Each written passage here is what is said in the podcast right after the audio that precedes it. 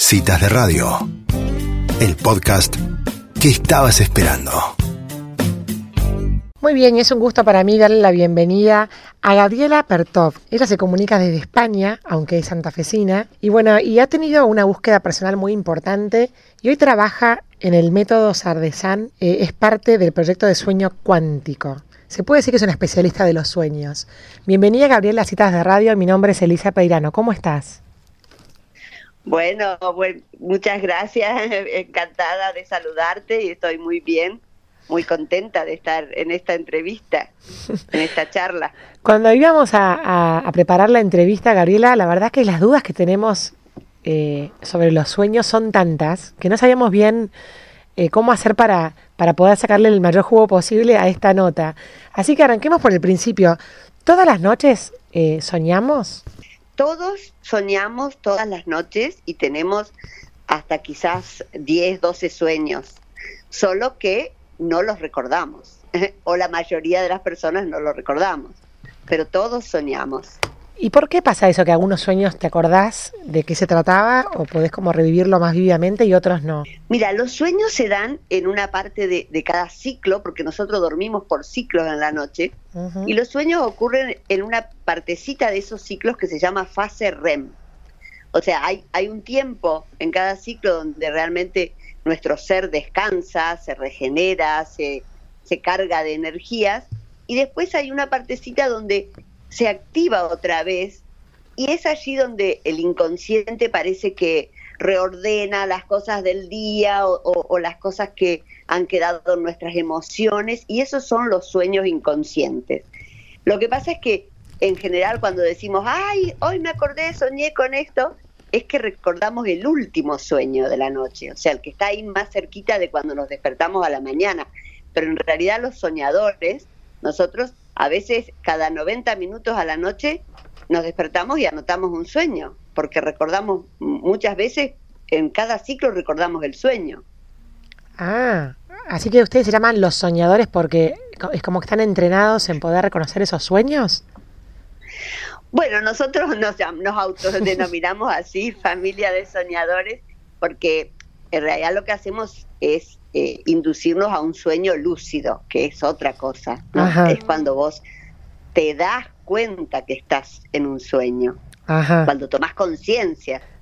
¿Y cómo fue tu primera aproximación a esto?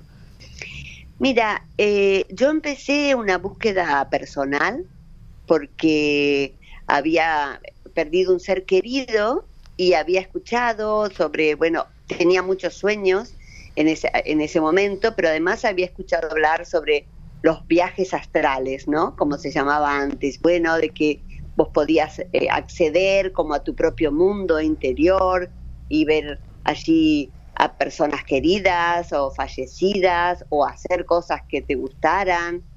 Entonces eh, empecé a buscar, empecé a mirar videos, yo ya había leído de más joven libros como Lobsan Rampa en esa época, eh, o Carlos Castaneda. Pero bueno, justo me había venido a vivir aquí a España y empecé a buscar, a buscar y, y un día encontré a Eneco, que es el, el, creador, digamos, del método Sardesan. Ajá, ajá. Y, y bueno, y así me entusiasmó su curso, me di cuenta que él hablaba de algo que sabía, porque en esta materia hay, hay, o sea, hay mucho en las redes, hay mucho, hay mucho material, ¿no? Sobre todo ahora, o sea, después, porque antes había algún libro, pero ahora hay mucho material en las redes. Pero eh, no todas las personas que a lo mejor que hablan de esto, realmente ellos tienen la experiencia. A veces más como teoría que práctica. Uh -huh. Y yo me di cuenta, bueno, que en ECO realmente yo dije, este muchacho sabe de lo que habla, porque él se notaba que como te lo transmitía, te decía, mira, se puede, se puede hacer esta experiencia, se puede ir lúcido a nuestro inconsciente. Ah, bueno, Así que bueno, me entusiasmé. Un poco me, me, diste pie para la próxima pregunta. ¿Los sueños por qué suceden? ¿Porque son parte del inconsciente nuestro que aparecen cuando estamos durmiendo y descansando? Claro, eh, los sueños son como un reset, aparentemente, que hace el inconsciente, ¿no? De las cosas por eso uno sueña, no sé, si estás por viajar, a lo mejor soñas que perdés el avión, o soñas que no te llegaron las maletas, o soñás que se te hace tarde. Si estás por tener un nuevo trabajo, a lo mejor soñás que con, lo, con tu futuro jefe o con que te toman una prueba. soñamos diferentes situaciones como un como una puesta en orden que haría el inconsciente. También soñamos con cosas traumáticas o aparentemente también el inconsciente te prepara para cosas que te pueden suceder, como si fuera una ejercitación. Por ejemplo, por eso a veces a lo mejor soñás con un examen que vas a tener o soñás, eh, no sé, si tenés un bebé, soñás a lo mejor, ay, que te olvidaste de, cuidarlo o que se cayó, porque te estás como preparando para las experiencias de vigilia. Ajá. Como una especie de entrenamiento, mira vos. O sea que por eso a veces soñamos cosas feas. Claro, como una especie de entrenamiento, como si hiciera un orden en nuestra, en nuestra parte mental, ¿no? Pero eso cuando es inconsciente. Cuando vos vas allí consciente, vos podés dirigir, vos podés decidir qué querés ver, qué querés hacer, qué querés soñar, digamos. Gabriela, ¿qué tal? Mi nombre es Ángeles Sanz, ¿cómo estás? Hola, un gusto, Ángeles. Em, muy bien. Bueno, muy interesante esto de los sueños. Em, y esta posibilidad que, que nos desde acá acabas de decir de poder, poder ir al sueño conscientemente. Si entendí bien, significa que cuando uno está soñando podría como participar de manera consciente en ese sueño o que uno prepara lo que quiere soñar. Claro, eh, nosotros digamos accedemos como de dos maneras. El sueño lúcido sería cuando vos estás en un sueño común y algo porque sea porque estás te o sea, algo no te, no te cierra mm. y decís, ah, estoy en un sueño. Mm. A partir de allí, nosotros enseñamos técnicas para vos dirigir, o sea, dejar ese escenario donde estás, que a lo mejor estás en la casa de tu madre cuando eras pequeña o estás a lo mejor, no sé, en el colegio donde ibas hace 10 años, dejar ese escenario e irte por lo que nosotros llamamos tu plan de acción, irte a hacer lo que tú quieras, querés ver eh, las pirámides de Egipto o querés encontrarte eh, con una amiga o querés eh, ver cómo es volar o cómo es nadar bajo el agua sin tener que respirar. Bueno, todo lo que se puede hacer en un sueño, pero de manera consciente. Eso por un lado. Por otro lado, nosotros llamamos desdoblamiento a cuando antes de caer en el sueño, vos accedes a ese inconsciente pero ya sin haber perdido la conciencia, sin haber entrado en el sueño profundo. Y a eso le llamamos desdoblamiento, que antes se le llamaba viaje astral. Pero el ah. viaje astral está un poco como, bueno, más relacionado como una como algo esotérico, ¿no? Un poco misterioso. Hmm. Y en realidad estas son capacidades humanas que, que ahora cada vez más se practican como algo supernatural. Gabriela, y cuando la gente dice que como que interpreta los sueños tratando de encontrarles un sentido a la memoria difusa que le queda después de haberse levantado, ¿tienen una interpretación los sueños? Por ejemplo, eso que decías recién vos, ¿no? Cuando vos soñás, qué sé yo, con una caída, que mucha gente dice que sueña que se cae, o una caída de un precipicio o algo, ¿tiene como una explicación? Mira, los sueños inconscientes, es, o sea, yo creo que sí, que tienen, pero es una cosa muy individual. Por eso nosotros invitamos a anotar, a registrar los sueños y a releerlos, por ejemplo, después de tres meses, después de seis meses. Allí te das cuenta que tu inconsciente te está dando mucha información. Mm. Pero yo por lo menos desde mí no creo que pueda haber como un código común, porque a lo mejor para mí soñar con un caballo negro es una información y yo si estoy atenta me doy cuenta qué me quiere decir ese sueño, pero para vos es otra totalmente diferente. Entonces, hay una interpretación, pero para mí esa interpretación tiene que ser personal, que nosotros también a veces ayudamos y guiamos a personas que quieran hacer un entrenamiento así, pero tiene que ser desde la misma persona.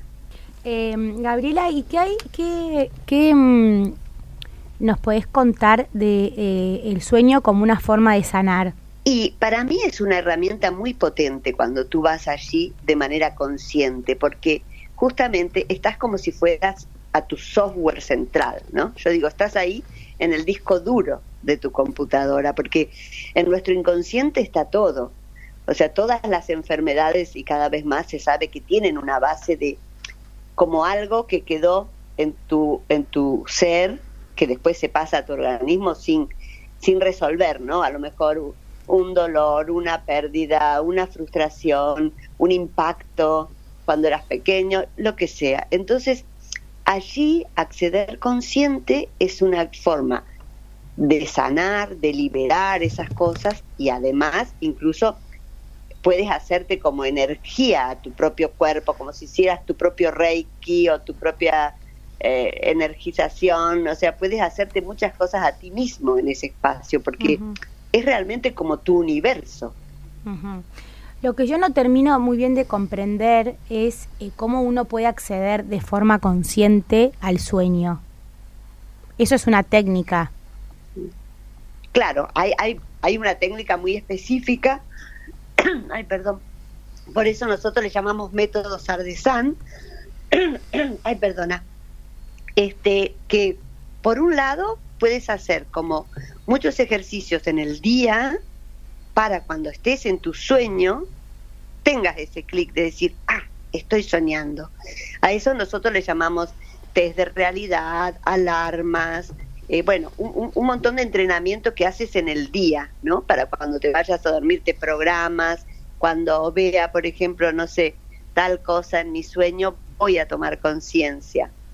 Pero después está esta otra forma, que es, si tú aprendes a reconocer dónde están esos ciclos de fase REM y cómo, cómo, cómo es ese, ese despertar, digamos, puedes entrar allí de manera consciente, realmente sin pasar por el sueño inconsciente, que realmente es eso es lo que le llamamos desdoblamiento, o sea, realmente puedes tener la conciencia de que ya estás entrando a esa zona de, de, tu inconsciente, pero de manera consciente. Gabriela, ¿cómo estás? Paola te habla. Em, leyendo, hola, eh, leyendo en la página que, encontramos de Métodos Ardesan que nos, nos pasaron para que nosotras podamos estar un poco al, tanto de esto, eh, hablan, hablan de los déjà vu, que em, uno siempre piensa que si, ah, esto ya lo viví o esto ya lo soñé. ¿Es así? O sea, ¿es algo que pasa en el inconsciente o en, en alguno de los tiempos del sueño y que después se repiten? Bueno, mira, para mí, claro, hay, hay algo muy interesante en el mundo de los sueños y es que vos muchas veces podés acceder allí a, como si fueran otras líneas temporales, como si fueran las infinitas posibilidades del universo, ¿no? Entonces podés o, ver cosas que posiblemente te sucedan, que esos serían como los de vu. Hay muchas personas que dicen, no, no quiero soñar porque yo tengo sueños premonitorios, por ejemplo pero no es que porque ellas lo soñaron después sucede, sino que allí puedes acceder como a, líneas temporales donde, por así decirlo, el tiempo va más rápido. Entonces, por ejemplo, ya fue el mes de julio del 2020 y puedes ver si sucedió algo. Eso por un lado. Y por otro lado, es muy común eh, tener como experiencias espontáneas cuando entras allí con lucidez, donde después te vas dando cuenta que esa información la encuentras aquí en vigilia, ¿no? Incluso puedes ver personas que no conoces y a lo mejor a los dos días te los cruzas por la calle aquí en vigilia. O sea, te das cuenta que información de tu vida la estás viendo antes en los sueños. A mí lo que, lo que me parece mm, algo que, está muy bueno para hacer es eso que dijo Gabriela de anotar los sueños, por ahí que uno no, no tiene mucha explicación en el momento, eh, de los que uno se acuerda, porque hay gente que se acuerda de todos los sueños y otros que tenés crees tener tres sueños en tu vida porque no te acordás, no sé qué, qué pasará ahí. Pero eso de anotarlo y por ahí en tres meses volverlo a leer y a lo mejor con, con ese tiempo transcurrido podés sacar algún material. Mira, yo eso lo aconsejo muchísimo. Por un lado, registrar los sueños eh, aumenta la memoria onírica. O sea que las personas que no recuerdan sus sueños, si se proponen registrarlos, registrarlos, registrarlos, verás que hoy a lo mejor no te acordás, pero mañana te acordás un poquito de uno y pasado, y después de un mes seguramente te acordás de tres. Eso por un lado, ¿no? Pero además, si lo registras por un tiempo largo, es el libro de tus sueños, es maravilloso. Yo lo recomiendo siempre. Depende de lo que sueñes. no importa, porque a lo mejor soñaste cosas feas, pero después te das cuenta que para mí el inconsciente, como él no sabe nuestro lenguaje del consciente, es como si te estuviera mandando imágenes, ¿me entendés? Te manda, te manda información para que te des cuenta por dónde ir o qué hacer o, qué decisión tomar. Sí, es como, un, es como un material que uno no, no tiene en cuenta que para algo existe y que seguramente trae una información que uno no sabe leer. Exactamente, exactamente. Pero vas aprendiendo a leer tu propio inconsciente con el tiempo, vas aprendiendo y es muy, muy divertido y muy interesante. Y después vas viendo las coincidencias, además, si estás en contacto con otros soñadores, vas viendo las coincidencias. Gabriela, ¿y tiene relación los sueños con el descanso? Por ejemplo, hay veces que uno eh, como que se despierta sin, sin, sin, recordar haber soñado nada y se siente como más descansado. Y hay veces que uno se despierta y siente, estoy agotada y te empieza a acordar de los sueños que tuviste y es como si el sueño tuviera sido reparador, ¿no? ¿Tiene, ¿tiene alguna, alguna relación? Bueno, vos sabés que, o sea, em, hay sistemas cuando nosotros dormimos que se desconectan, ¿no? Pero otros en nuestro cuerpo que no. Por ejemplo, si vos soñás que corriste toda la noche, te vas a despertar con tus músculos cansados y que a lo mejor hasta con sudor en tu cuerpo. Entonces, cuando el sueño es inconsciente, a veces sucede eso.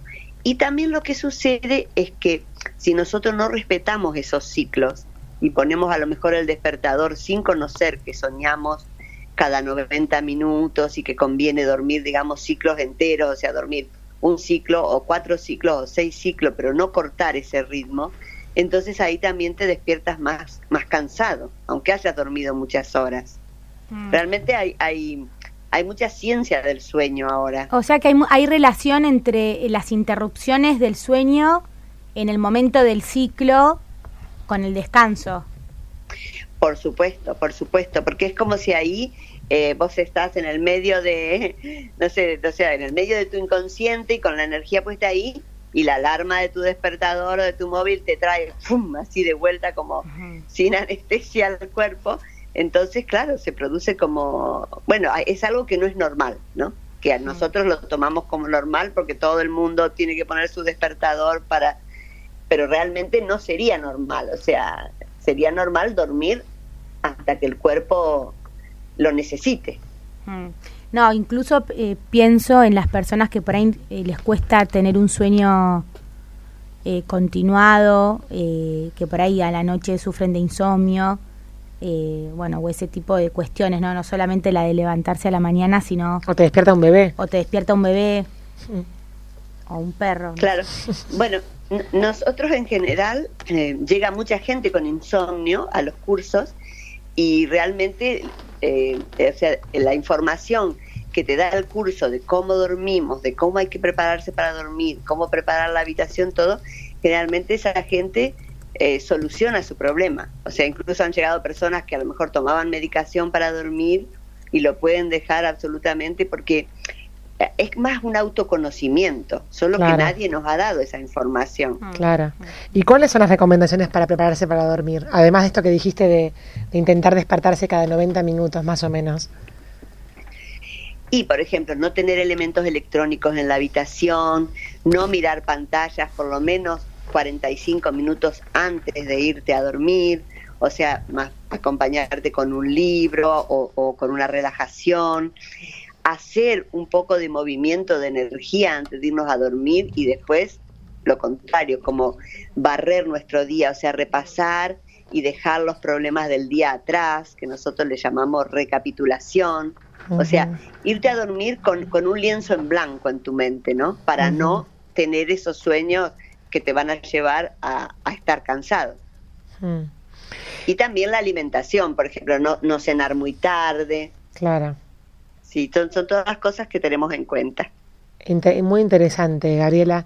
Bueno, si alguien quisiera saber más sobre este tema, le podemos decir que se metan en, en la página de Métodos Ardesan. Claro, métodosardesan.com y en YouTube estamos como el canal Sueño Cuántico, que justamente esta noche aquí a las, a las 10 de la noche de España tenemos un directo que la gente se conecta y puede hacer preguntas. Así que con gusto los esperamos. Bueno, serían las 5 de la tarde de nuestra, así que lo vamos a, tener en cuenta. Muchísimas gracias, Gabriela, por estos minutos con citas de radio. Bueno, gracias a ustedes y gracias por interesarse en el mundo de los sueños. por muchos sueños más. Muchísimas gracias a Dios. Un abrazo, hasta luego. Bueno, y así pasaba esta entrevista curiosa sobre los sueños y el mundo onírico con Gabriela Pertoft de Método Sardesan.